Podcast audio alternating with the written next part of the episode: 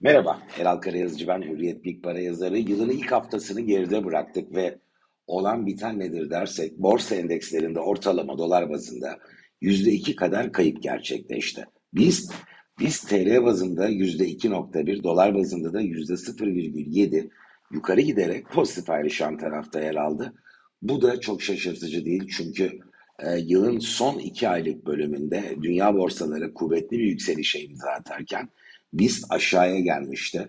Bu aşağıya gelişte yabancı yatırımcılar dünya borsalarındaki olumlu seyir nedeniyle alıcı tarafta saf tutarken yerellerin başta mevduat okyanusundan gelenlerin geri dönüşü, arkadan kredili işlemlerde e, zorunlu olarak gerçekleşen satışlarla satıcı cenahta saf tutması borsanın Kasım Aralık performansını negatif e, bir hale sokmuştu.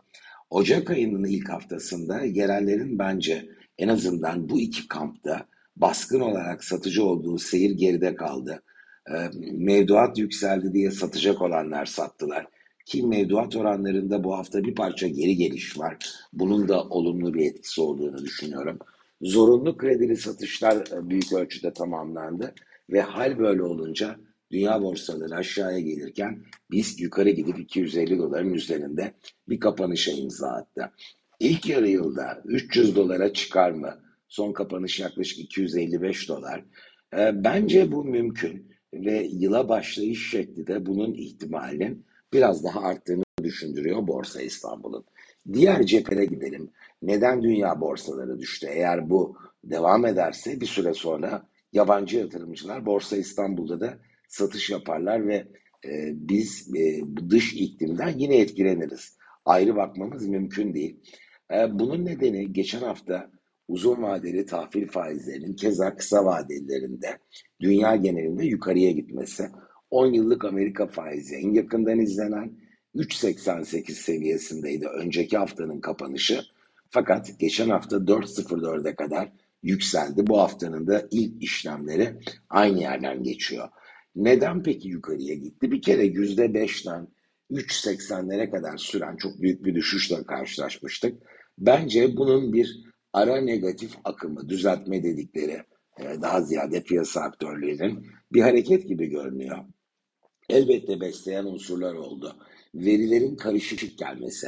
Neyle ilgili veriler? Enflasyonla ilgili. Çünkü dünyanın 2023 yılında olduğu gibi 2024'te de ana gündemi global enflasyondaki düşüşün sürüp sürmeyeceği, sürüyorsa da hangi hızla düştüğü. Çünkü bu e, politika faizlerinin aşağı geliş hızını belirleyecek bir unsur. Bir bütün halinde bakarsak geçen hafta gelen verilerde karışık bir sinyal vardı. İstihdam kuvvetli bir manşete imza attı.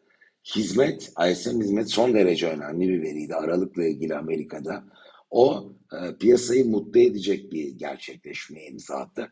Alt detaylara baktığımızda Amerika bir durgunluğa gitmiyor ama Amerikan ekonomisi hız kesiyor, yavaşlıyor ve enflasyonda da normale yakınsama, normale gitme yolculuğu aşağı yönlü hareket devam edecek gibi görünüyor. O yüzden ben tahvil faizlerinde gördüğümüz bu ara yukarı yönlü seyrin e, çok uzun süre devam edebileceğini, çok fazla yukarıda bir alan olmadığını düşünüyorum ve bir süre sonra biz tahvil faizlerinin daha düşük seviyelere yöneldiği bir tabloyla karşılaşabiliriz.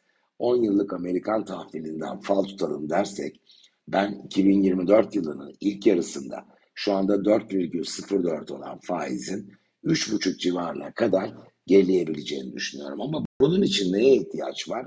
Tetikleyici faktörlere. İşte Perşembe günü Amerika'nın Ocak e, ayında bir önceki ay Aralık açıklanıyor. Aralık enflasyon veri seti gelecek.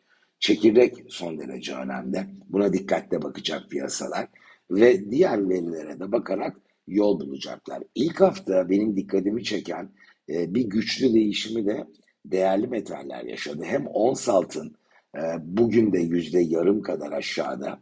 Bugün de dahil edersek ilk 5 e, işlem gününde yüzde bir buçuk aşağıya gelmiş oldu. Gümüş yüzde üç nokta bir aşağıya geldi. O faizlerdeki yükseliş metallerde de fiyatları aşağıya getirerek bence yatırımcılar nezdinde ilgi çekici bir alım fırsatını e, oluşturan önemli bir zemin oldu.